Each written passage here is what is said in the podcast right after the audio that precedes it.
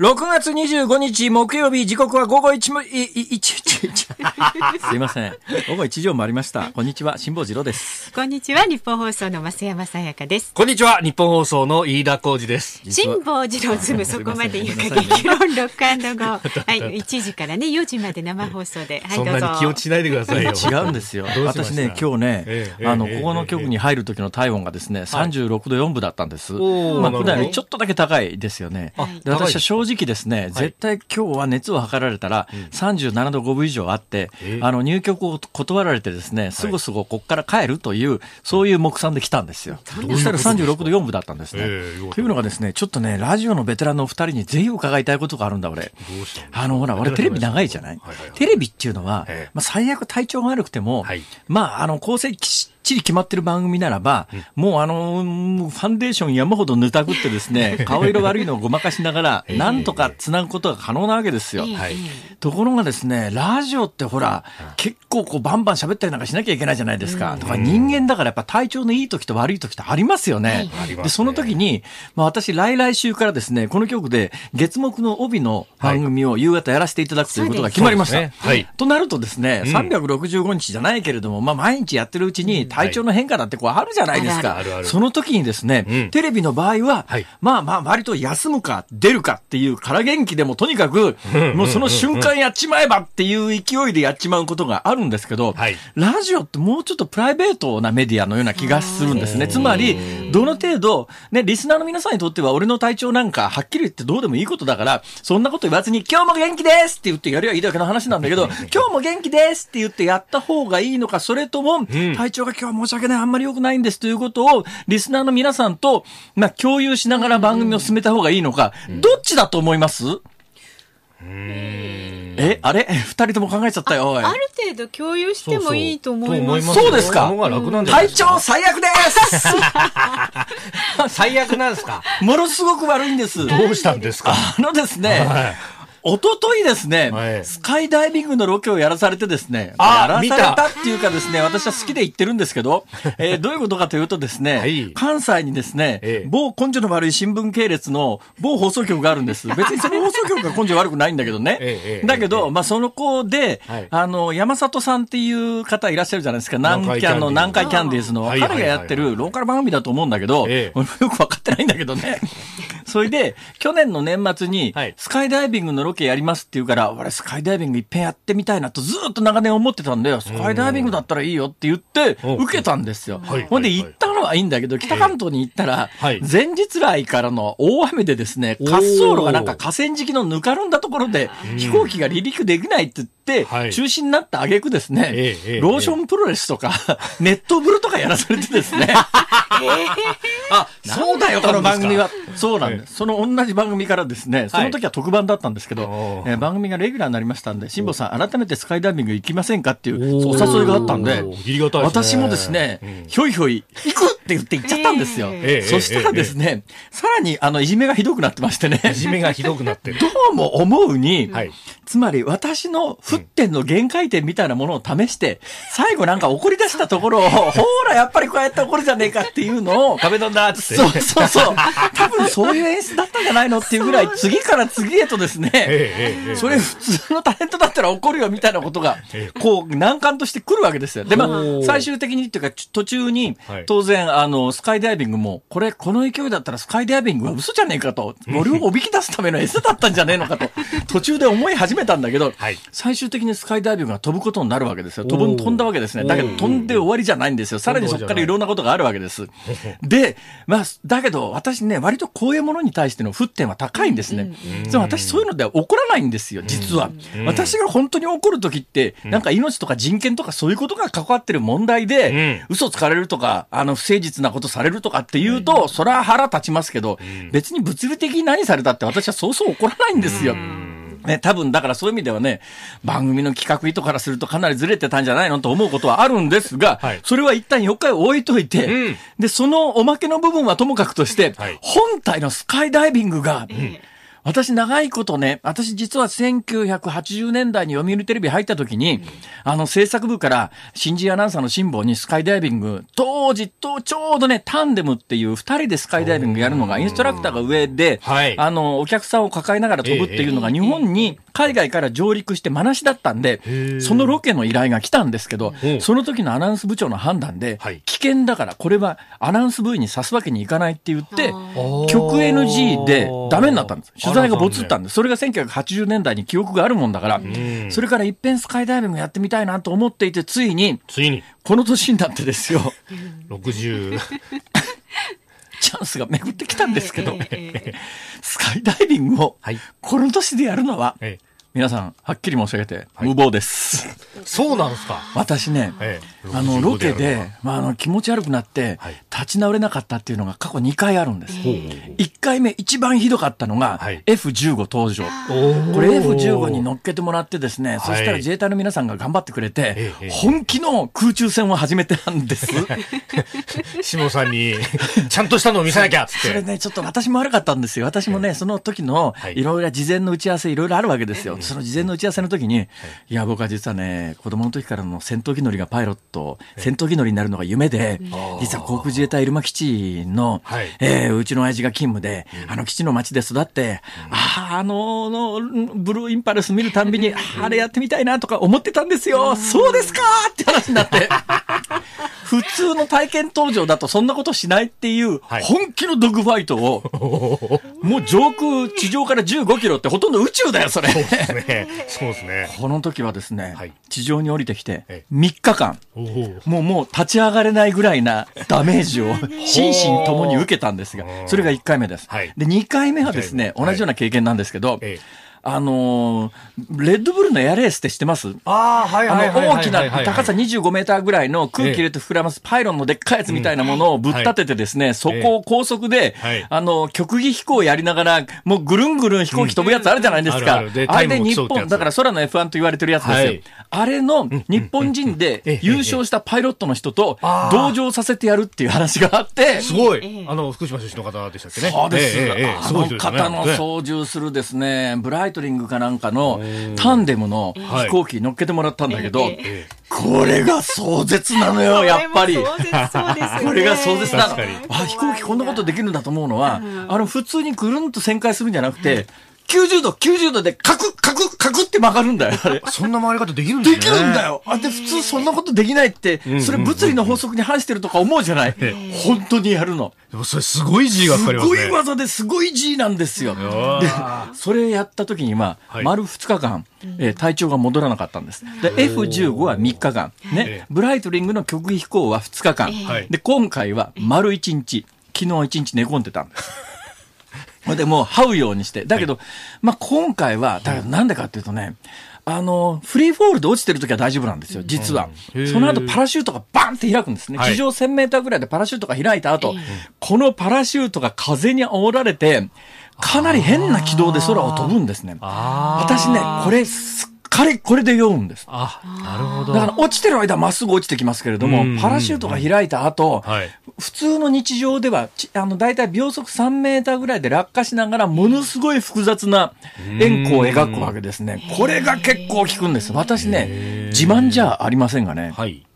船酔いするんです。よく乗りまね。船乗りなのに船酔いする船酔いする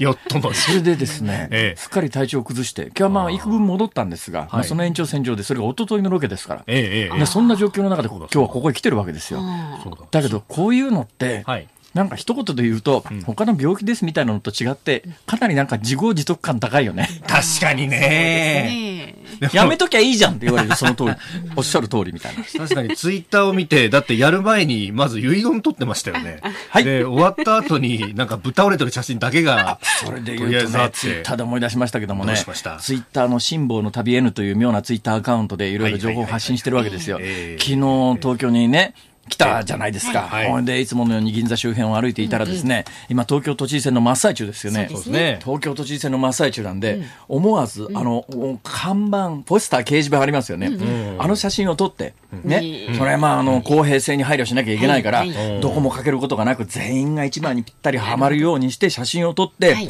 アップして、ちゃんと上がってるかなと思って見ていたら、はい。後ろから辛坊さんと声かけられた。ええ。へえ？と思って見たら、今から5年ぐらい前にはい、大阪のとある局でええ。アナウンサーをやっていた方が、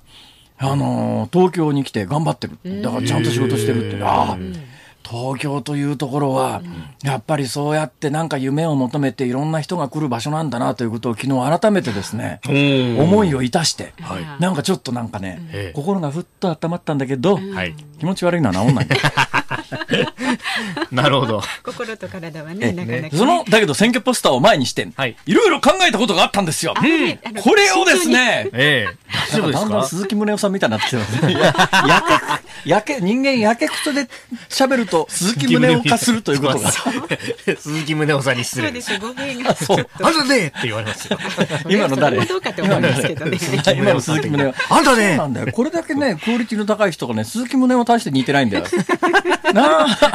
あ、総理、本当に今日ね、あの、国会終わっちゃいましたね。まさにですね、微妙な時期ですから。あら、終わり？これ以上は。え、それで？確かにねえ。どう、どう、あの、冗談じゃない話なんだけど、はいこれはもうちょっと冗談じゃない話ですよ。安倍総理に聞くんじゃなくて、飯田浩二君に聞くんおですよ。おはいはいはいははい、飯田浩二君。あのね、い。解散総選挙って今年あるの？いや、これは、昨日一応山口夏夫さんと総理昼飯を食べながら1時間会談をして頭の片隅にもないっていうふうに言ったらしいんですけど、まあ、よく言われる解散時期で本当のことを言う政治家見たことないよね。片隅にないってことは真ん中にあるんだろうっていうようなね。ああ、なるほどね。一休さんだよね。橋を渡るな。真ん中を渡るっていうね。なるほど、なるほどそ。うそうそうそう。これ、いいね。だから、なんかすごく知的な会話をしててるような気がした、今。そうかね。実際はただのダ話ですよ。そうですか。わかりました。じゃあ今日の番組3時間を通じて、はいトータルでお聞きになった皆さんは、うん解散総選挙がどうなるのか、この動向がおおむねわかるという、いや、そういうコンセプトでなんと参りましょう本当ですか？いや、飯田君です。もちろん責任者。やめてくださいよ。全部僕に被せるのやめてくださいよ。さあちょっとここで改めてね辛坊さんおっしゃってた新番組のこと言っておきましょう辛坊治郎ズームそこまで言うか7月からレギュラー放送として復活ですね毎週月曜日から木曜日午後3時30分から夕方5時30分までの2時間です月曜日から木曜日、えーすみません私がお相手させていただきますせんじゃないでしょう。何にしてあの、アナウンス部長ですからいやいやいねや。もう日本放送の中で単価が一番時間あたり高いというこんな。ことはわからない。いやいや、一番こちらの方いアナウンサ、いやいやいや、スペシャルで木曜日は飯田アナウンサいやいやいやー、ね、登場です。木曜日だけですか？よろしくお願い大丈夫です。月火水でもですえねえ、もう散々ここで悪口言いますから。やめてくださいよ。もうたまりかねずに、たまりかねて出てこざるを得ないいう、そういう状況乱入せざるを得ないははそうですね。ということで、あの、そうですねじゃないこの時間帯のズームそこまで言うか、あと2回なのでね、はいぜひお聞きになってください。よろしくお願いします。1時台2時台は辛坊さんが独自の視点でニュースを解説するズームオンスペシャルで3時台のお客様今日は森永卓郎さんの息子さんです経済アナリストの森永康平さんお招きいたしまますずいぞ。どうしました？森永卓郎さんのお父さんは、うち関西の番組に結構な頻度で来ていただいてるんですが、ああ、小平結構。あのーディスったりなんかする人がいてですね。私じゃありませんよ。私じゃありませんよええ。きっとなんか、俺、恨まれてんじゃねえのかなとか思って、これ息子がリベンジに来たらどうしよう。どうなること親でしょうか父がお世話になりました的に。親父がお世話になりました。いやいやいや、そんなそんなことないそんなことない。そうですか注。目してください、さあ番組では親子で経済アナリストって珍しいよね。珍しいですね。聞いたことないな。ですよねそうですね。ある？ない。親子で医者とか弁護士、弁護士はまあ、あの、資格試験があるけど、親子で弁護士はまあ、稀にいるけどね。親子で医者むっちゃ多いよね。むちゃ多いですね。親子で政治家も多いけど、親子で評論家ってのもそんな聞かないですよね。いや、政治評論家いますよ。政治評論家をほら、あの、朝の番組ずっとやってた、あえーえっと、えーっとね細川。あ、細川龍玄さんのはい細川隆一郎さん？うんあ、あそうか。で、そうお孫さんもやってらっしゃいますよね。あそこうん3代続いて政治評論家。おすごいね、考えてみたら。ううんん。飯田君も息子に継がす？いや、息子どうだろうな。アナウンサーに。アナウンサーに。いえ息子はね、今大人には、なったら何になるって言ってる？息子さんおいくつ？息子今5歳なんですよ。5歳ですか？あいいですね。5歳ぐらいの子が話してるとね、うちの子供がはい、ね、うちの次男がはい。5歳の時にうん、はい、まるまるくん、君大人になったら何になるって聞いたらですねはい、彼はうん、元気な声で、うん。お父さん、僕は大きくなったらサッカーボールになるって言って。サッカーいや、多分無理だと思う、サッカーボールは。サッカーボールは無理じゃないかな。かわいい、その発想。はい。そういうことがありましたけどね。男の子って本当バカよね。うちの息子でなんか、何にな、何にもならないって言うんですよ。何にもならない。そうそう。悟ってるね。お前悟っちゃダメだろうみたいな。もうちょっとなんかないのかって言って。いや、サッカーボールよりいいかもよい。やいやいや。あとね、たまにあの、あの、自衛隊さんになるとか言ってますあね。自衛隊さん。お父さんの影響で。お父さんの影響なののかな。もう妻がすごい渋い顔するんですよ。あんた責任取りなさいよつって。パイロットなのパイロット。パイロットねパイロット。あ、だ今回、あのね、えー豊岡空港って言ってですね、兵庫県の北の方に小さな地方空港があるじゃないですか。あそこはいにスカイダイビングのスクールがあって、そこのスカイダイビングのスクールのはい。方のインストラクターの、まあ、あの、に抱きかかえてもらって、えー上空3500メートルから飛び降りたんですが、実はこのインストラクターの方っていうのははい、もともと奈良市の空挺団の出身なんです。あ、そうなんですか。陸自の精鋭部隊で4精鋭ですね。年やってたっつったかな。その後民間に転じて、まあ、あの、スカイダイビングの今インストラクター民間でやってんだけど、もともとプロ中のプロです。そうですよね。空挺効果はもう。そしたらね、花ですそよね。のスカイダイビング、はいまあ、ショップというか、えね、まあ、店のところの隅っこにですね、はい体鍛える器具がずらっと並んでて、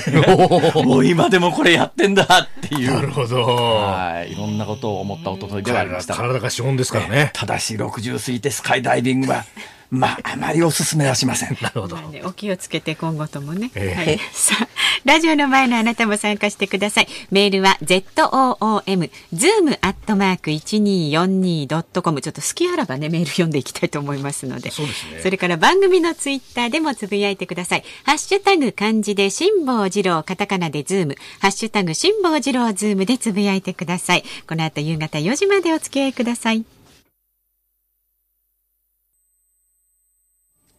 有楽町ニッポン放送のスタジオからお送りしています。辛坊治郎ズームそこまで言うか激論ロックゴー。このコーナーでは辛坊さんが独自の視点でニュースを解説。この時間特集するニュースはこちらです。新型コロナ専門家会議廃止。え昨日西村経済再生担当大臣は会見で新型コロナウイルス対策を話し合う政府の専門家会議について廃止した上でメンバーを拡充するなどして政府内に新型コロナウイルス感染症対策分科会として改めて設置する考えを明らかにしました。え専門家会議は政策を決めているというような誤解を避けるため政府との関係の整理を求めておりました。確かに今までのところ法的位置づけが不明解で、うん不明解がであるがゆえに、はい。例の議事力が残ってたの、残ってないのって、いや、まあ公式な政策を決定する会合だったら、議事録は残さなきゃいけないけれども、そういう正確なもんではないみたいな話になって、じゃあどういう正確なもんだったんだよ。はい一般の人の受け止め方で言うと、やっぱりここが政策を実質的に決めていたと思ってる人が大半だろうなと思いますうん。で、だけど私はね、長年ずっと、長年じゃねえな、この騒動が始まってから言い続けてきたのは、最後に責任を取るのが政治家だから、専門家の方は、それぞれが自分の知見に基づいていろんなこと言えばいいんだと。それはもう専門家10人いりゃ、私も今回もウイルスから抗体からいろんな専門家といっぱい話してて、うん。結構みんな言うことバラバラなんですよね。そうしたときにいろんな意見があると、いろんな研究成果もあると、いろんな論文もあると、だけど政治判断としてどうするのかというのを決めるのはやっぱり政治家の責任だから、うん。それは専門家に責任を回すべきではないし、専門家の過去の原稿、発言、その他行動、その他に関して何か追求するようなよことをしてはいけないと、自由に発言してもらった上で責任は政治家が取るのが当然だろっていうことをずっと言い続けてきたんだけども、今回、はい。こうなるに至って、ええ。この専門家会議の座長が、いや、それリスクなんとかは政治家は行っ、いや、あの、俺はこういう立場だからそう言ってきたけど、本人が言うなよ、本人が。あんたたちが実質政政策を決めてたようなもんだろって。そう、なんか本人に言われると反発したくなるよね、こういうの。同じこと言われても。はい。でも、うんまあ、まあ、専門家会議の皆さんは一生懸命やってたということなんじゃないのかなと思いますよ。特にですね、あの、副座長の尾身さんという方は、はい、私、いろんな番組で実はご一緒させていただいたんですが、えー、この人、本当にいい人。人格者。あの、もう一人ですね、はい、今回のことで有名になった、えー、えー、ウイルス関係、感染症関係の有名人でいうと、はいあの、羽鳥君の朝のワイドショーに出ていた、白鴎大学の女性の方いらっしゃるじゃないですか。はい、ちょっと名前今一瞬。え、え？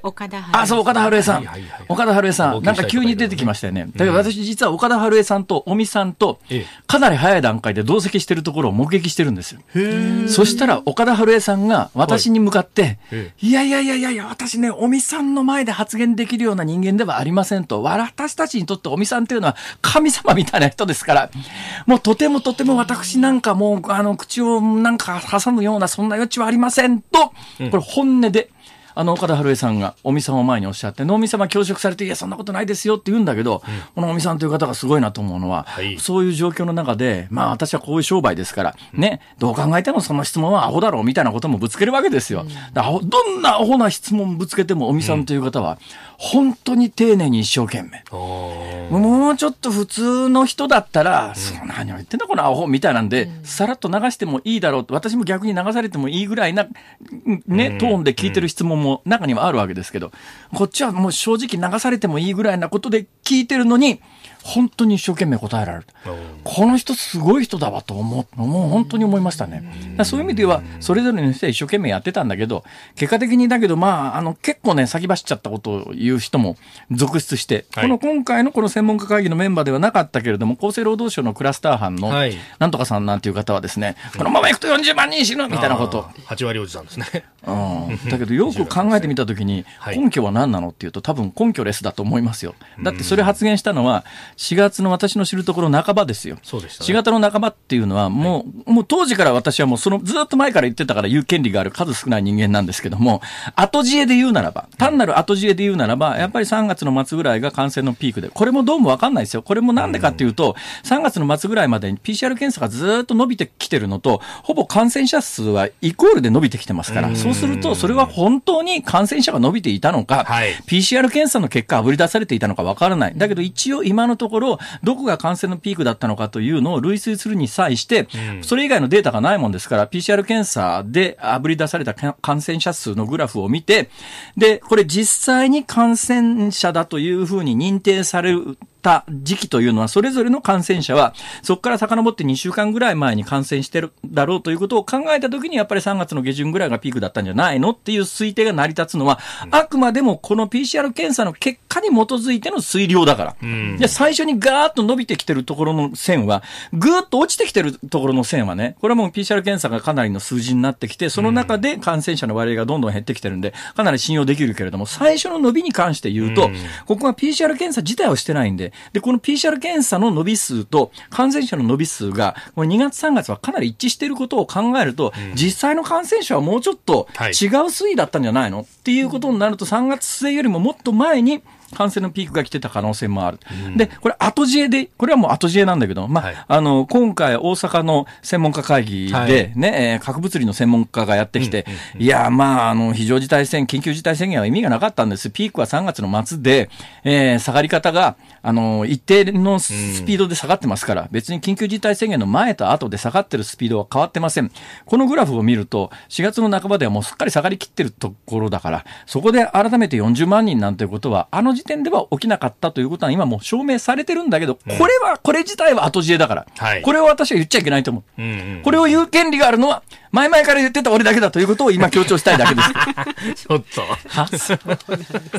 と。だけどね、次に第2波は必ず私は来ると踏んでます。で、その時に、えー、緊急事態宣言を出すのか出さないのかというところはやっぱ大きなテーマになると思うんで、で、私はもともと緊急事態宣言は今回に関してはいなかったんじゃないのという派だから、それだけ見ると私のイメージで言うと、いや、次来てもやっぱり緊急事態宣言なんかいらないって立場でしょっていう人いるんだけど、どうもそうとも言えないかもしれないっていう危惧は持ってるんですよ。だから一回目のこの冬から夏にかけて日本では、いろんなことが複合的に作用して、幸運だっただけかもしれないということは当然考えておいた方がいいんで、ここから先はすごく長くなるんで、詳しい説明はですね、どうしても知りたいという方がいらっしゃったら、そうだな、しょうがない。あれ飯田君。わかりましたね、あなた。飯田君、だんだん勘が鋭くなってるよね。私が何を言おうとしたか言ってみてみ。メルマガを見る。すごい有料でね。すごい無料っつったって1ヶ月300円ですから、ただ同然ですよ、こんなもん。ただ同然。ええ、いや、まあいいんですが、えー、そうなんです。まあ理由はいろいろそこに書いて、ものすごい長い話になっちゃうんで、だけど結論から言うとね、はい、やっぱり注視しなきゃいけないのは、うん、PCR 検査に関して言うと、だいぶ拡充されてきてます。私の知り合いの大学病院でも、うん、なんか3000人規模で PCR 検査ができる器具を、大体ね、PCR 検査の、うん、機械って、はいまあ、ピンからキリまであるらしいですけど、大体1台1000万円ぐらいで買えたりなんかするらしい。結構ね、今民間施設でそういうの導入してるとこ増えてますから、PCR 検査はおそらく今後冬にかけて、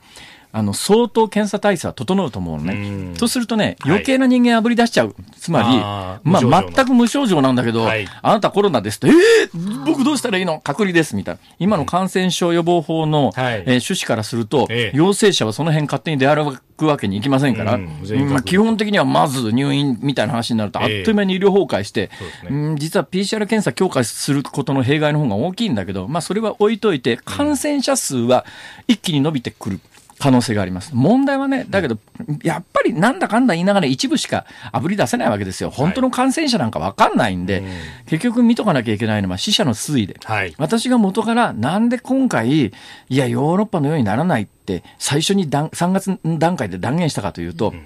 2桁に死者が乗ってから、次に、3桁になるまでのスピードが、ヨーロッパと日本は全く違ったっていうか、日本は2桁のままずーっと横ばいで推移してたの。ヨーロッパはそこからいわゆる非化級数的っていうんだけど、はい、2桁の次に3桁になってもう一つ桁が上がるというのは大爆発で死者が伸びていくんだけど、日本は同じ一定の期間を見たときにずーっと横ばいにしかなってなかったの。これどういうことなんだろう、何か違うことが起きてるよねっていうのがあったんだけど、はい、これはもしかすると、えー、今年の日本で起きた特殊な事例だったかもしれない。その可能性はないと、ゼロではない。と考えたときに、やっぱり次に、秋から冬にかけて、もう一遍、あの、PCR 検査で相当感染者数は増えてくると思う。だけど、その感染者数に驚くんじゃなくて、死者の推移を見ていて、それがやっぱり2桁の死者から3桁になるまでのスピードみたいなやつが、今年の1回目第1波の時と違うグラフの動きをした時には、やっぱ相当警戒しないとまずい。っていう感じはしてます。だからそんなに油断してはいけないという思いはあるんで、だからまあ、今後日本におけるこの新型コロナに関して、やっぱり指標は死者なんだよね。亡くなってる方。はい、だけど、ここから先は社会的議論なんですよ。スウェーデンなんかえげつなくてですね、はい、スウェーデンは80歳以降だけじゃないんですよ。80歳、例えば70歳代でも別の基礎疾患があって、重症化するリスクの高い人は、鼻からも放置だからね。死んでちょうだいって言ってるのと同じことで。日本はそういうわけにいかないよね。別に80でも90でも100歳でも。この間大阪の統計で年代別、全国の統計は出ないんですよ。なぜかというと、自治体によっては年齢発表してないところがあるから。だけど大阪は全部の亡くなった方の数字を出してますから、年齢出してますから、大阪の亡くなった方のデータを見てたら、100歳代、90歳代、80歳代。これでまあ大半ですね。はい、あと70歳代が若干いて、60歳代も若干いて、もうこれでほとんどです。えー、これでも70歳、私が見たやつで70歳以上で85%ぐらいかな。おだこのあたりを社会的にどう捉えるかっていうような議論ももしかすると本当に、あの、大変な状況になった時には判断を迫られる時が来なきゃいいとは思いますけれども、そのリスクは考えておいた方がいい。だからまあ、あの、1回目に関して言うと私は緊急事態宣言いらなかったんじゃないの？だけど病気を甘く見てるわけでは決してないですから。だから第2波にもやっぱ相当備えておいた方がいいだろうなということで、私は今、うんアルコール77%飲料を買い占めて。買い占めてるんですか？買い占めてるって言葉悪いですね。今もう誰でも買えますから。ね、今もう流通がね。こういうことをラジオで不用意に言うなって話ですけど。えまだ買ってんのは、ごめんなさい。正直に言います。はい。一本だけです。買い占めまで言ってないじゃないですか。願望がだいぶ入りますよね。77%のね、えー、あの、知ってます ?77% で。本来は、あの、500ミリリットルで400円ぐらいの酒税がかかるんですが、はい、今400ミリリットルの緊急事態だからって言って、はい、もうあの、飲料負荷って書いてありさえすれば、うん、えー、その酒税が免除されるっていう制度が5月1日から施行されて、今そういう製品がぼちぼち出回り始めてるということで言うとね、やっぱりアルコール消毒はいいと思うよ。飯田君なんか毎晩アルコール消毒で。いやいやいや、おっさんギャグじゃないですか、完全に。要望してんだよ、これ。っていうね。あ、何ですか？麻生さんだ。もういいです。時期が時期だけに。そうだよね。そうです今日本当はさ、はい、これ冒頭の、ね、冒頭で実は一番話したかった話は、都知事選ネタなんだよ。ね、で一番話したかったのは、はい、都知事選のポスター掲示場に行って昨日写真を撮りました。それをツイッターに上げました、いろんなことを考えましたとまでしかツイッターでも書けなかったんですよ、そこから何をいろんなことを考えたのか、具体的に話すとすごい面白いことが一つ一つあるんですけれども 何せこの時期ですからね。そうですからね。飯田君、いつからこんなにメディアは不自由になったの？本当にね。わかりました。だけど、だけど、ね、だけど言える範囲のもう本当に針の穴を通すような話題,、話題を、ええ、2時台冒頭に。お都知事選ネタいっちゃおうかなと。都知事選ネタ。これは番組関係者、首を洗って待ってた方がいいかもしれません。録音しますか、今。別室で録音して、別室で録音して、編集して、まずいところは全部切りますから。結果残りませんでした。そんな、そんな。辛坊さんが解説するズームオン、この後2時台にもお送りします。6月25日、給料日の木曜日。給料日ですか？そうですね。必ずしもそうとは言えない、はい、必ずしもそうとは言えませんが。多くの会社で給料日の木曜日、時刻は午後2時を回りました。東京有楽町日本放送のスタジオから辛坊治郎と、増山さやかと、飯田浩二の3人でお送りしております。えー、先ほど1時台のオープニングでですね、はい、えー、昨日の夜東京をプラプラしてたら、はい、えー、選挙のポスターの掲示板があってそこでポスターを見ていたところ、はい、えー、後ろの方から辛坊さんっていう声がして、振り向いたところ、えー、5年ぐらい前に関西で頑張っていた、えー、女性のアナウンサーがですね、今東京に来てフリーで頑張ってるって言っても川田博美じゃありませんよ。川田博美そんなとこ歩いてないでしょ。多分今わかんないけど、えー、頑張ってんな東京というところはやっぱりそういういろんなところからいろんな夢を持った人たちが、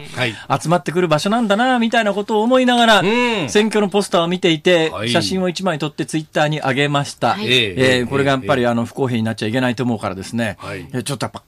角度も気を使うし、光の当たり具合も気を使うし、やっぱ選挙期間中っていろんなことに気を使わなきゃいけないんだけど、さっきの、えー、大阪で頑張っていた女性のアナウンサーで東京で、今まあ夢を抱いて頑張ってるのと同じ構造で、うん同じ構造で。同じ構造で。やっぱね、大阪府知事選なんかと全く違うんだよ。候補者数が多い。ああ、そうですね。候補者数が圧倒的に多い。うん、なんで候補者数が多いのかというと、はい、やっぱりいろんなことをアピールしたい人が、立候補の場所を考えるときに、ね、え、大阪で立候補するよりも、大阪府知事選に立候補するよりも、東京都知事選に立候補した方が、絶対効率がいい。アピールできる人数が多い。はい。で、やっぱり首都の決戦ということになるとですね、えー、で、供託金というやつが、はい。えー、うん、東京都知事に立候補するんでも、えー島根県、なんで島根県やね 島根県の人、人聞いたら怒ってくるんですよね、飯田君。そんなこと言うなよ。鳥取県知事に立候補しても、同じ300万円なんですよ。同じ300万円の供託金ですから、ね、まあ、供託金募集されないという自信のある人はいいですけども、まあ、必ずしもそういう人たちばっかりじゃありません。えー、大体知事選の供託金募集ラインというのがですね、有効得票の10分の1をクリアできるかどうかなんです。東京都の有効得票ってどのくらいになるかというと、まあ、投票率次第です。私はやっぱり有権者全員100%投票してもらいたいとは思いますが、なかなか現実にはそこまで投票率は伸びないわけですよ。現実の投票率から計算すると、大体東京都知事選の有効投票数というのがですね、600万票台かな、飯田君、どんなもんだろうか。そんなもんですね。まあ、仮に600万だとすると、有効投票の10分の1ということは60万ですよ。60万票取れりゃ、供託金300万円募集されずに済みますけれども、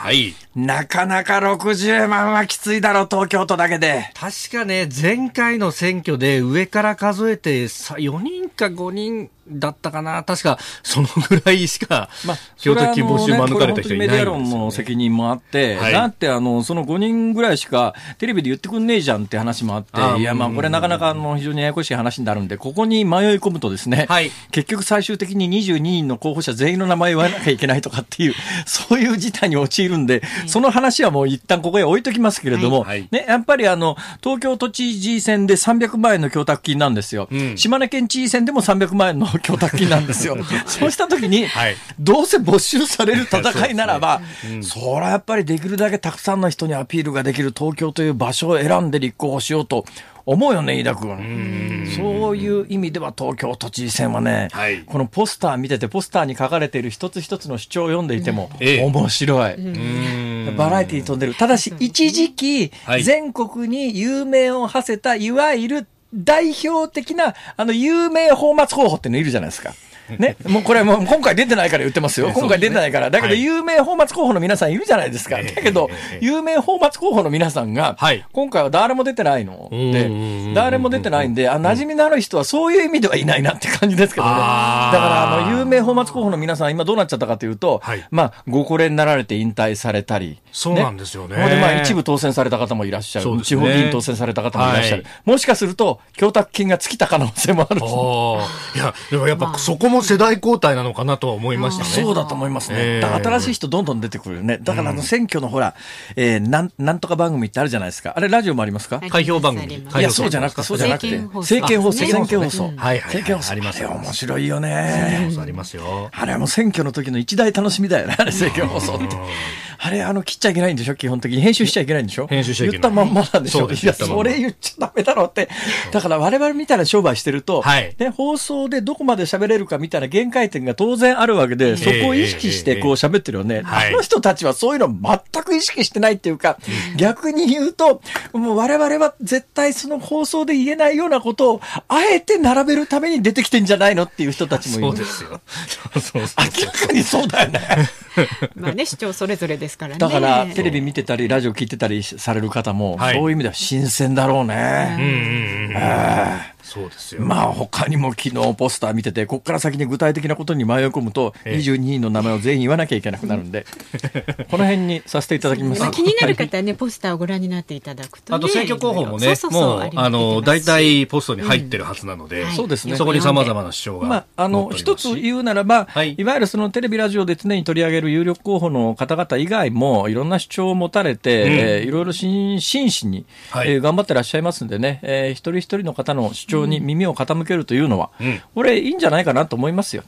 はい、その上で、やっぱり真剣に一票を投じる。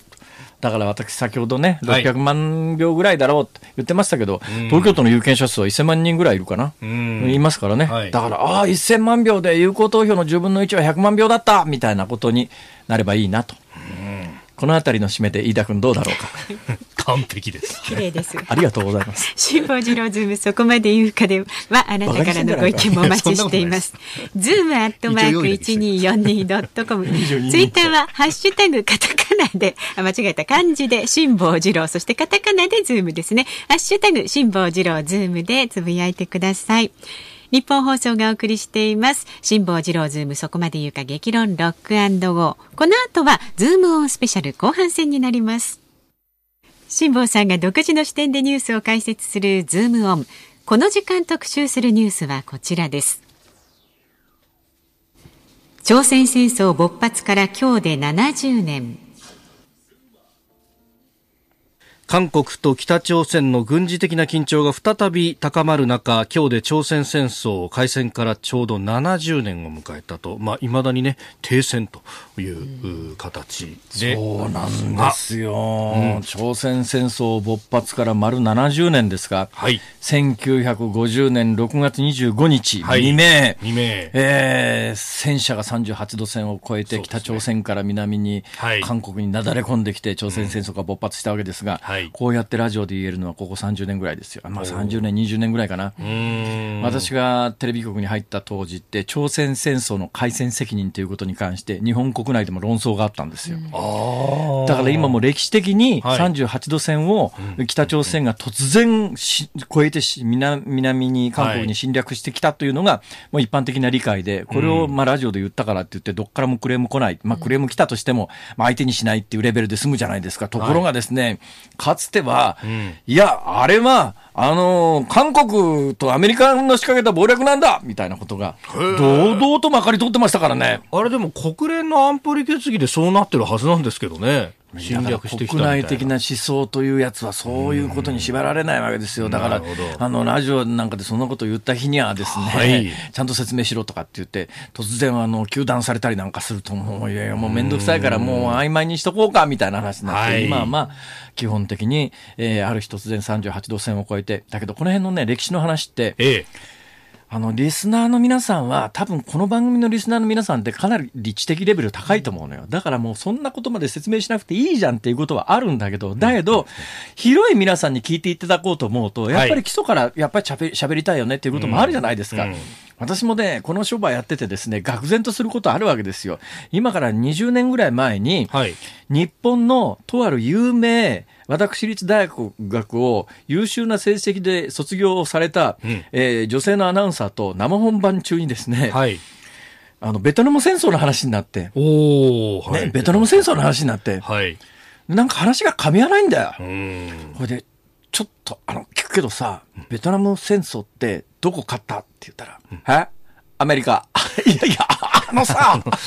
あのさ、いやいや、そっから説明しないとまずいっていう。だからそういう意味では朝鮮戦争になるともっとだろ？うなるほど。う朝鮮戦争って何って話だよね。ん。実は朝鮮戦争って日本の戦後にはものすごく大きな影響があって、はい朝鮮戦争がなかったら、もしかするとこの戦後の復興、日本の経済成長はうん、今とは全く違った形になってた可能性は大きいんですよ。うんだからそうですね1945年に日本太平洋戦争に負けて、もうボロボロになったところが1950年6月25日、まさに今日70年前にうん。朝鮮戦争が始まったことで朝鮮特需中ってですね、はい。まあ、アメリカ軍は日本が前線基地になりましたから、ええ。で、いろんな軍事物資をはじめ、支援物資を国内で大量生産するという、これの契機で、はい。日本は戦後復興の足がかりを掴んだと、こううん言われてますから、うん。だから朝鮮戦争というのは実は朝鮮半島だけのことじゃなくて、はい。日本の戦後の歴史にもものすごく大きな影響を与えているもんなんですが、まあ、かいつまんで言うと、朝鮮半島は1910年、はい。1910年に日韓併合で日本領になりました。うんで、1945年に日本が太平洋戦争に負けたことで独立をしたんだけれども、はいこの日本が太平洋戦争で負ける8月15日の直前にソ連がはい。満州になだれ込んでくるわけですよ。なんでなだれ込んできたかというと、もう太平洋戦争は終わると、終わるということを見越してソ連はですね、やっぱり朝鮮半島全域に影響力を行使したいという思惑でなだれ込んできたはずなんだけど、はいアメリカとしては朝鮮半島全部が共産化するのはいかがなものかということで、当然のことながら、もうその後朝鮮半島に米軍上陸さすわけですよ。はい。ほんで、まあ、北にソ連、南に米軍ということで、まあ、話し合いの結果、38度線って朝鮮半島の真ん中のところに線を引いて、こっから北には、朝鮮民主主義人民共和国という、まあ、ソ連の息のかかった共産国で、南側は大韓民国、これはアメリカの息のかかったっていうか、はい。そういうふうにして二つに分けたんだけど、その後何が起きるかというとですね、えーソ連と中国と、それから北朝鮮のキム初代ですね、はいキムキム・イルソンは、朝鮮半島全部を支配したいという当然思いはあると。はいえーで、アメリカはどこまで本気で守るつもりがあるんだっていう、思惑があって、ところがここでですね、アメリカの国務長官がアホな発言をするわけですよ。ディーン・アチソン。うん、そう。アチソン、アチアチソンっていうおっさんがですね、もうニュアンスとして、アメリカが武力を行使して守るのは日本列島までと。うんだから日本と朝鮮半島の間になんとなく線引いて、はいここまでは米軍は守るけれども、朝鮮半島までは守らないよみたいなニュアンスのことを言っちゃうもんですから、え北朝鮮とソ連と中国は完全に勘違いをしてですねうん、これは南に攻め入ってもアメリカ軍は反撃してこないと見たんです。えはい。それで、70年前の6月25日に突然う、ん戦車部隊を、この私ね、見に行きました、あの38度線の、あの、向こうから戦車が来ましたっていうルート、はい、今その戦車が来ましたっていうルートのところに、もう二度と再びそんなことがないように、韓国側はですね、はい、もう互い違いに、コンクリートの要塞みたいな障害物を作って、北朝鮮からまっすぐ戦車は入ってこられないように、まあ一応固めてるんだけど、でも今の戦い方だったらいきなりまあ戦車じゃなくてヘリコプターかなんかで来たら違うよねって話なんだけど、まあでも一応その時の教訓がいろんなところで、生かされてるというべきかなんかわからないけど、守りを固める体制は韓国にあるんだけれども、その当時はなかったですから、そのまままっすぐ身の方に攻め込んできて、あっという間に、はい、もう当時は一応国連軍というか、あ米軍主体の軍隊と、それから韓国軍、まあ非常に、まあ、装備としては貧弱だけれども、あったはずなんだけど、はい、あっという間に、ええもう、もう韓国軍も米軍も追い散らされて、はい、もうほぼ太平洋に叩き込まれるという、朝鮮半島全域から追い落とされるっていう寸前のとこまで行っちゃったの。うん、もう一瞬ですよ。まあ、あっという間に北朝鮮が攻め込んできて、はい、不意をつかれたんで、そうですよね。で、どうするか。で、アメリカ軍は、はい、いや、朝鮮半島全部が、共産化するわの放置するわけにはいかないって言って、インチョン上陸作戦という、はい、まあ朝鮮半島の、今インチョン空港ってありますね。そうですね。あそこに米軍を上陸させて反撃に出るわけです。ほいで、今度はやっぱりね、はい、米軍が反撃すると思ってなかったから、まあ北朝鮮総崩れになって、もう一瞬で、えー、うん、あの中国と中朝国境ぐらいのところまで北朝鮮はガーッと押し戻されていくはい、だけど、こうなると中国は、うん、いや、これあの朝鮮半島全部がアメリカの支配下に入るのはいかがなものかということで、はい、えー、朝鮮戦争の直前に、えー、中国共産党が作った今のはい、中華人民共和国が成立した直後ですから、うん、ここで毛沢東はですね、えー、人民解放軍という名前じゃなかったですけど、実質人民解放解放軍ですよ。はい、一応義勇兵という名前です、ね、これを100万単位で送り込んでくるという、はい、もう血で血を血を荒らす、ああ洗う、もう大戦争。ほいで、今度はじわじわじわじわじわっと38度線まで、まあ、アメリカ軍と韓国軍は押し戻されて、結局38度線、まあ、開戦の時の出発点ぐらいまで、あの、戦線が戻った段階で、もうこの辺でやめとこうかって言って、休戦協定が結ばれる。それが1900、53年の7月です。はい、だからほぼ丸3年、うん、まあ丸3年と1ヶ月、えー、まあ熾烈な戦いの結果、えー、まあ一番最初に引いたところの、敷いたところの国境線に戻ったわけですけれども、えー、まあそれから38度線を挟んで、で、朝鮮戦争はまだ終わってないんですよ。朝鮮戦争の当事者であるところの北朝鮮、中国、韓国、アメリカは、うん、あの和平を結んでませんから、基本的には休戦なんですよ。はい、あくまでも戦争を今お休みしてますよということで、で、これを知らなかったトランプ大統領は、え終戦してないのか、朝鮮戦争は。だったら俺が終戦させちゃうって言って、2年前にああいう騒動になってですね、えー、結局、話がややこしくなっただけっていう、そういう状況の中で、うん、まあ今日の日を迎えたわけですが、今日の直前に、北朝鮮はまあこの数か月間、本当に動きが急なんですよね。まあ一つはあの韓国側が、あのビラ巻きの風船上げたりなんかしてですね、はい、これも前々から風船はよく上げるんですけどね。そうですね。この間この番組で、はい、あの例の仙台ぐらいで見つかったやつは、北朝鮮でビラまいた風船じゃねえかとこう申し上げたじゃないですか。はい、えー、ただねあ、改めて写真を見てみると、うん、形がだいぶ違うかなっていう気もちょっとせんでもないんだけど、ただし形に関して言うとね、はい、風船というのは、うん、確かにあの北朝鮮のビラ巻きの風船って、もうちょっと長細いような感じで打ち上がってるんですが、あれは上空に行くと気圧が下がってきますから、パンパンに丸く膨らんでいくんですよ。だから打ち上げた時の形状と違うからといって、必ずしも違うわけではない。だから基本的には多分ね、あの北朝鮮向けのやつは、あの、あんまり膨らんでない状況でふーっと上がってきますよね。上空になると気圧が下がりますからパンパンに膨らんでいって、多分どっかでパーンって破裂するっていう多分そういうことになってるんだと思う。う破裂しなければ、当然偏西風にと乗って、過去はそれでね、日本にその北朝鮮向けの韓国が打ち上げた宣伝用の風船が日本に、えー畑に落ちましたっていうニュースは結構あるんですよ。結構ある。だからまあ、この間の仙台の話は、今のところまだ謎ですから、謎のままですね。まあ、謎のままですから。うん、まあまあ、そういう話です。あのどうでもいい話ついでに。いや、今日この実は最近の北朝鮮の動きの話をしようと思ったんだけど、全然違う話を思い出しちゃったんだけど、どうしようかな。これでいくとですですね、北朝鮮の話をする時間がなくなっちゃうんだけど、どうしよう？飯田君、どっち聞きたい？まあ、これもう乗りかかった船だから、そっちをじゃコンパクトにですね、2分以内ぐらいで風船の話ですか？風船の話はそんなに簡単にいかないんだよ。どうしていや、この間の風船のね、あの騒動の時に、ネットの書き込み見てたら、もう本当に、ああ、いう軍事のことよく分かってない人たちだなと思ったのは、そんな風船に細菌兵器とか、えー、化学兵器とか積まれて上空飛んでたら大変じゃないか。それは国防上の一大事だから、すぐになんとか調査するとか撃ち落とせとかも、まあそういう結構書き込みがたくさんあったんですよ。いや、あの、申し訳ないけれども、うん、そういうことって割と日常的にあるんですよ。で、同じようなことを私は過去経験したことがあるのがですね、はい、えー、これはかなり言葉を選んで喋らなきゃいけないんですけれども、自衛隊のイージス艦と漁船がぶつかったのを覚えてますか？うん、はいはいはいはいはい、はい、えー、私、船乗りですから、はい、何が起きたかはなんとなく想像がつくわけですよ。で、どういうことかというと、あの自衛隊のイージス艦みたいなやつと、うん、あの小さな漁船があの、公の海で、っていうか広い海でぶつかるときって、ちょっと我々の感覚で言うと想像がつかないっていうか、我々小さな船操縦してると、大きな船が来たら絶対避けるんです。で、一応ね、衝突予防法上は、相手の船を右に見る方が避けなきゃいけない。だから、あの、イージス艦と漁船、イージス艦と漁船との衝突事故の時には、えー、法律上はイージス艦の方が避ける義務があったんだけど、あんな巨大船を旋回させるのと、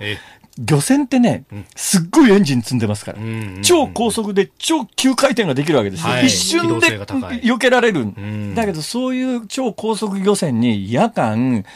大きな船のへさきに突っ込んでこられたら、もう避けようがないこれ。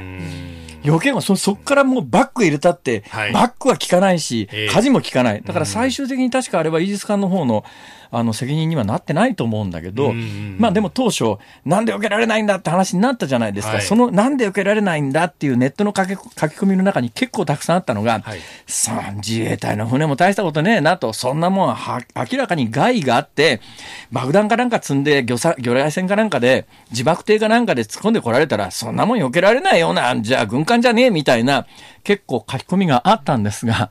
あのねと、うん、どんな船であろうとも、はいええ、悪意のある船が高速で平時に突っ込んでこられたら余計ようなんかないんだよ、それは。で、そういうことがないという前提で艦船は走ってるわけだから、はい、だから今もう戦闘状態にありますと、ね、それはもう爆弾抱えた船が突っ込んでくるかもしれませんっていう警備体制を敷いてりゃ、高速で船が近づいた瞬間に警告して、警告射撃して、それでも従わなかったら撃沈するだろう。はい、だけど、そうじゃない、普通に走ってる自衛官に、それは攻撃仕掛けようと思ったらいくらでもできるわけだよ。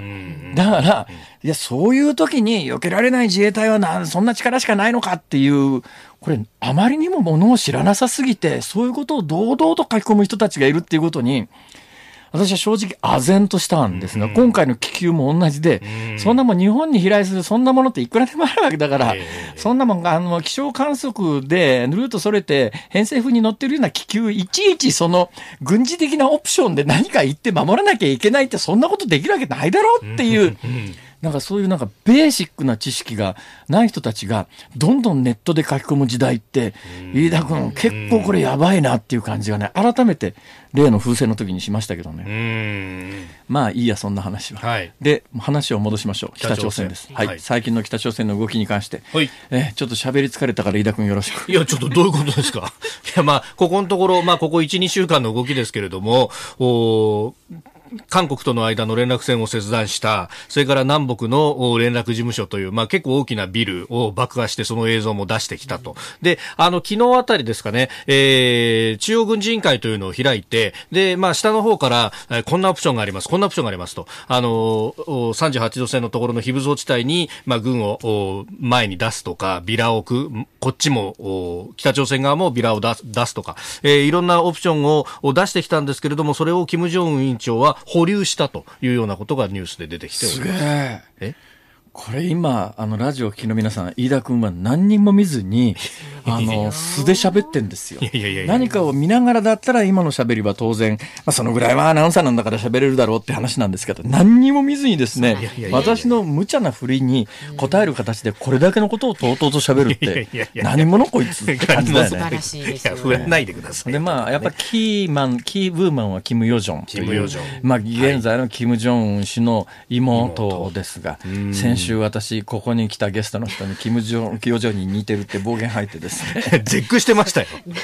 えていいのかっていうことですよね。本当に。本当に。何すんだよ。いや、だけど今の飯田君が説明したところの一番最後の、はい要するにどうもキム・ヨジョン氏がリードして、ね、あの、まあ、これから軍事オプションは4つぐらいこういうのがあるぞ、みたいなことを言ったことに関して、いやいや、ちょっと待てと、キム・ジョンウン氏が、はいえー保留にしたっていう、まあ、トータルで言うとそういうニュアンスのニえ。えュースなんだけど、はい。これを伝える新聞も面白くてね、うん本当にキム・ジョンウン氏がそれを決めた会合にいたかどうかわかんないけれども、一応北朝鮮の発表ではキム・ジョンウンが決めたというふうに発表してますよっていうニュアンスで伝えた新聞もあれば、はい。キム・ジョンウンがその場にいて決めたんだということを断定してる同じ日本の新聞でも。うん。うん同じ記事なんだよ。はい同じ記事なんだよ。つまりそれ、北朝鮮発の、ある意味北朝鮮の大本営発表みたいなやつを、どこまで信用して記事にするかというと、とある新聞は、うん。全くそれを信じる形で、はい。その発表に関して言うと、一切疑いなく、キム・ジョンウン委員長が決めたとん。書いてきた新聞がね、昨日から今朝にかけて言ってね、はい。あの、私すごい目立ったんで印象に残ってるんですけど、どことは言わない。A 新聞っていうところはそういう書き方でして。でそうじゃない新聞は、はい。あの、いや、そういう会合が行われて、キム・ジョンウン氏が、どうもその軍事オプションみたいなものも含めて4つぐらい提案があるやつは、一応今のところ保留にしましたという会議が行われて、一応キム・ジョンウン氏がそこにいたというふうに発表されてるけれども、本当にいたかどうかはわかりません。んっていう。まあ多分こっちの方が今の段階では真相に近いとよくわからない。つまり、キム・ジョンウン氏の動向というのは、断片的には伝えられて、写真が出てきてどっかの視察に行きましたみたいなやつはあるんだけども、本当に健康状態が執務に耐えられるような状況なのかどうなのかというのが、本当はわかんない。んで、いや、執務に耐えられる状況なんだという見方によると、はいじゃあどういうふうなことになってるかというと、爆破を主導したのがキム・ヨジョン氏で、まあ、悪、ある意味悪役みたいな役割を、ヒールの役割をキム・ヨジョン氏がやっていて、はいキム・ジョンウン氏がまあまあまあまあとなだめに回ってる。だから外に向けて、まあ、悪役と、うん。それからまあ、あの、いやいや、国際関係をちゃんとしましょうという方の姿勢も両方あるんだということを見せながら外交交渉をやっていくカードにしているんじゃないのという見方が一つの一般的な見方ですが、もう一つの見方としては、キム・ジョンウン氏がやっぱりあの、執務ができるような状況ではなくて、キム・ジョン、ヨジョン氏が、着々と権力継承に向けて動いていると。で、軍歴がないんで、やっぱり何か大きなことをやらなきゃいけない。キム・ジョンウン体制になった時、一番最初にやったのが、ヨンビョン島の砲撃事件というのがあったんですよ。はいね。やっぱりうん軍を掌握してます。軍にこれだけのことをやらす権限があります。っていうことを、やっぱり内外に広くアピールするために、えーヨンビョン島の砲撃、あの時は韓国軍が反撃しようと思ったら、はいあ弾が出ないとかですね。どんな、どんな兵器の管理やってんだっていうのがニュースになりましたけれども。はいえーというのが、あれがキム・ジョンウン継承の時の一つの。で、今回はキム・ヨジョン氏が継承するに際して、もしかすると、えーその連絡事務所の爆破というのは、ヨジョン氏が主導してやらして、4つの軍事オプションみたいなことも含めて発表したんじゃないのという見方もあれば、うん。そこが飯田君。はい。どっち？いやいや、全く私に材料はありませんよ、それに関しては。いや、でも本当専門家でもこれ考えがね、えー、ばらついているというか、いろいろ異なってますからね。あの、キム・ジョン氏は健康的には問題がないんだと、あの、デイリー NK ジャパンのコウ・ヨンギさんにインタビューしたときは、あの、そういうものではないというような、あこともおっしゃっていたりもしましたが、で、あの、キム・ヨジョン氏も、あの、後を襲うというよりは、まあ、補佐のような形で、えー、やっていくんだというようなことをおっしゃっていましたけど、まあ、あの、専門家の中には、もう、お既得なんだとか、あるいは、すでに影武者なんじゃないかみたいなことまでね、えー出てきてますから。影武者ってあんだけよく似た影武者おらんだろう。うん、なんか、あの、写真をこう並べて、えー出てきた時とは顔が違うんだみたいなのもありますけど、でも妹さんのキム・ヨジョンさんというのは、はいえー私の好みのタイプかどうかというのは別にして、ええ飯田君、一般的にはかなりあのシュッとしてるよね。シュッとしてますね。関西弁でいうところのシュッとしてる。シュッとしてる。シュッとしてるってどういう意味って話ですけど。シュッとね。何かこの北朝鮮に関して何かその褒めるようなことはやっぱりね、やっぱりちょっと慎みたいなっていう気持ちはどっかにあるんだけど、そうですねれでもやっぱりシュッとしてるよね。シュッとしてる。お母さんになのかな？ここが問題で、北朝鮮がなんであのビラで起こったかというと、はい。あの北朝鮮の国内的には、もう一切タブーであるところの、ええ。キム・ジョンウン氏の母親というのが、在日朝鮮人で、はい。えー大阪のご出身、はい、えーと、されてますね。そういう言い方されてますね。ということなんですよ。となると、やっぱり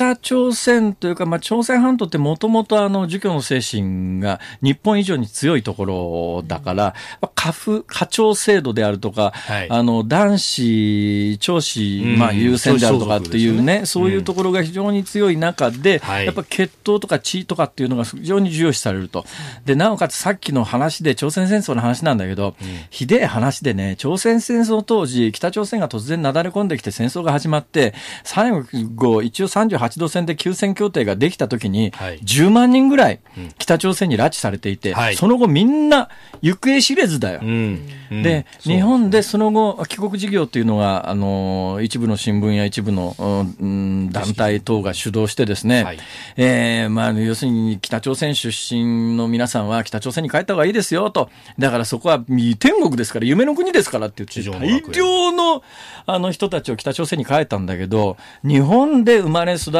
ったっていうだけで、ひどい差別にあって、もう、もう、ほぼ、ほぼみんな音信不通と。うん。で、かわいそうなのが、日本人妻って言ってですね、はいそれ日本人なんだけども、北朝鮮出身の人と結婚してたということで、そのまま北朝鮮に帰った人たちも、大半が音信不通。んで、生きてるんだか死んでるんだかわからない。で、それ日本は、そうやってニュースになりますけど、韓国は、本来は10万人も行方知れずになってりゃですね、韓国政府は力入れて、そのあたり交渉しろよって話なんだけど、今はい。のムン・ジェイン政権は全くそういうことをする気配もないと。ん。まあ国内的にその辺もうちょっと批判が高まっていいだろうと思うのに、ええ。不思議だよね。うんあの、例の、ここでこの間橋本徹が延々喋って帰ったらしいけれども、愛の不時着みたいなものを見るとですね、やっぱ韓国の人、あれ韓国でできたドラマで、ええ。韓国の人ってやっぱりああいうドラマを作っちゃうぐらい北朝鮮に、ある意味幻想というのを、幻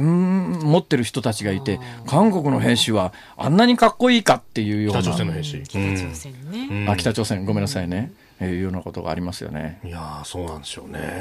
うんなんとかしよう、飯田君。アメリカも振り向かない、韓国ともた悪いし、そしてロシアや中国も何もしないとなったら、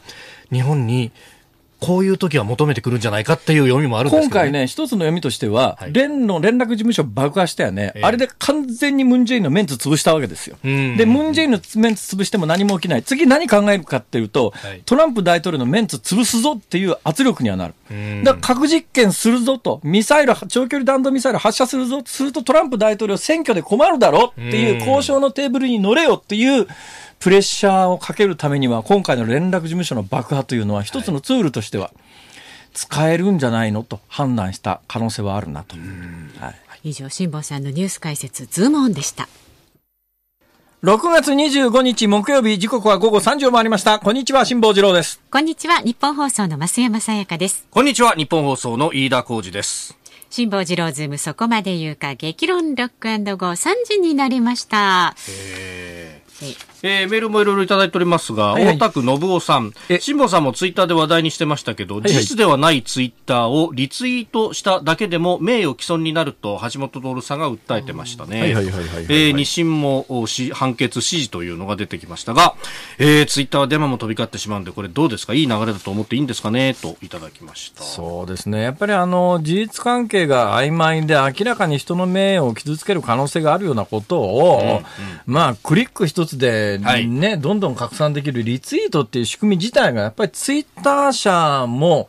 考えた方がいいよねって、ツイッター社でもなんか結構議論があるらしいね、あれ、リツイートに関して。あの、あの機能はやっぱりちょっと失敗だったんじゃないのとかっていうような話も、俺最近どっかで聞いたことがありますけれどもね。関西では結構そこそこ、一昨日かなんかに判決が出たんで、昨日結構大きな、はい。あのニュース、それも大阪高裁ですからね、地裁じゃなくて高裁レベルの判決なんで、で大きなニュースになってますが、関東方面であんまりニュースになってないのかしら。まあ、あの、ネットでは要するに訴えてたのが橋本徹というね、はい。えーまあ、関西のお人間だということで、あんまりあの、関東のメディアは大きく取り上げてないと思いますが、まあ、関西では全部の新聞に昨日の朝出てましたですけどね。で、そのリツリリツイート機能っていうか、クリック一つでいくらでも拡散ができるということで言うと、もう実際に、この間のあの検察庁法改正の時のリツイート、リツイートあったじゃないですか。ありましたね。私のごく近しい知り合いがですね、はい。あの時に200個ぐらいリツイートしてですね、へそしたら、あの、アカウント停止されるんだね、あれ。あなるほど。一つのアカウントでそれだけリ一人でツイートすると。200できるっていうことは、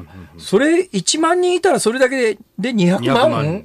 ということ恐ろしいメディアだね。だからそれがなんか世論であるかのように錯覚をするということになると、民主主義の危機だよね、これ。民主主義というのは基本的に投票行動を通じて、一人の一票、これはもう確実にその人が一票しか投票できないっていう仕組みの中で、選ばれた代表がものを決めるっていうのが我々の民主主義なんだけれども、それあの、実は一人で200回も書き込みできますみたいなものをが政治を動かすことになったら、はい。これは危険じゃないかなという気が私は正直するな。どうでしょうか、飯田君。うん。これね、それ少数のね、意見だけでっていうことになると、熟議になるのかっていうね。そう。だから、あの、デモでね、あの、世の中動くかっていうと、はい。確かにね、独裁国家みたいなもんで他に動かす方法がない。はい。香港におけるデモみたいなものが、ええ。民主主義が機能してない場所だから、やっぱりあの、大きなうねりになって、民衆はそれ以外にアピールする方法がない、政治を動かす、動かす方法がないと思ったら、街頭に出てデモをやることで、それが世の中を動かしていくということは、それ自体は、あの、否定もしないし、表現の健全なあり方かもしれないとは思うけれども、やっぱ民主主義国で、民主主義が機能していて、投票行動とか選挙がちゃんと機能している国において、一部の人たちのそういう意見によって世の中が動くというのは、はいこれむしろ逆に危険だよなっていう気がうん、私は前々からしてんだけどね。結構その思想的にその、いいいまあ、あの、アピールの行動に合致するようなメディアは、はいそこが世の中の意見の体制であるかのように大きく報道するだろう。うん。うんこれ、極めてミスリードが、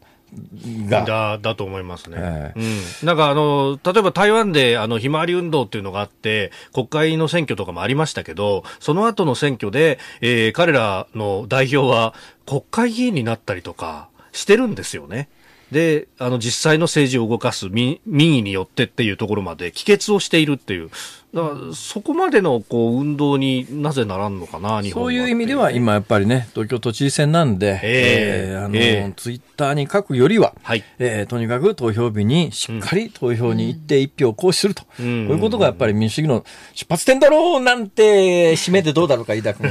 いいと思います。完璧です。いいと思います。あ、そう、それから、バこの時間にですね、あ、何ですか？リクエスト。あ、恒例のエンディングにお送りするね、曲を辛坊さんに決めてもらうあと。、エンディングのリクエストですか？はい。ああ、昨日ね、銀座プラプラ歩いてたんですよ。そうですか。私ですね、銀座界隈にですね、比較的よく行くお寿司屋さんがあるわけですよ。もう私去年からですね、あの、番組に出て、もうもらったギャラはですえねえ、気分悪いから全部使い切るということでですね、いろいろこう、そういう行動をしておりましてですね、あら、そうですか。言うほど大した値段の寿司屋じゃないんだけども、この1ヶ月ぐらいずっと観察してたらですね、ええ。ー私が東京に来始めた頃、いや、それ以前も、あの、ガラガラっていうかですね、もう本当にお客さんいなくてかわいそうだなと思ってたんですが、昨日行ってみたらうん、入れなかった。おお客さんだいぶ戻ってきほいで、あ、やっぱり席の間隔上げてるから入れないのかなと思って、はい。そーっとガラス窓から覗いてみたら、ん。3つ3つ。完全に3つマングローブ。それが言いたかっただけでしょ。いやいや、お客さん戻ってきてるんですよ。まあ、だからまあ、若干、だから PCR 検査するとね、はい、えー、感染者が見つかるということになってます。今後この状況は続くでしょう。私はこれは2波、うん、第2波だとは思わないけれども、うん、今やっぱりあの、例えばホストクラブなんかで大量に調べてみたら出ましたっていうので、はい、そう、ね,、するとまあホストクラブの人たちが、うと心配だからうちも調べてくれよってね、うん、割と PCR 検査が手軽に受けられる状況になってますから、はい、じゃあまあ一つのホストクラブで、隣のホストクラブも全部調べました。一、人感染者がいるところはわーっと広がってる可能性が高いので、はい、もう芋づる式に感染者見つけ出しちゃってるというのが今起きてることなんで、うん、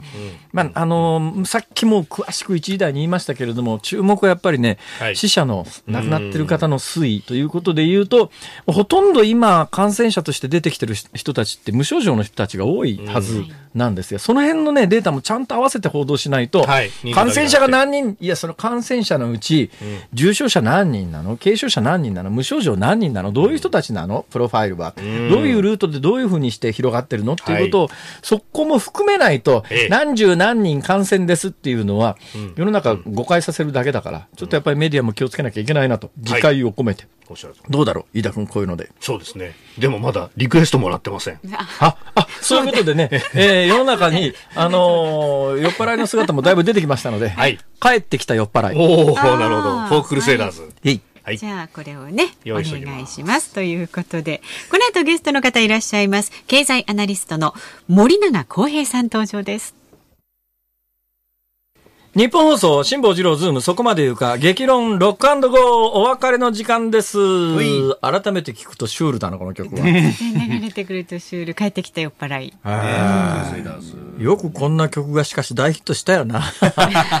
最近あんまりこういう曲ない？っていうか、そもそも音楽番組自体が昔に比べるとずっと減ってる？ラジオはどう？ラジオも減ってますね。え、増山さん土曜日の音楽番組かなんかやってたんじゃない？やってんじゃないですか？えっとね、今ね、形が変わって、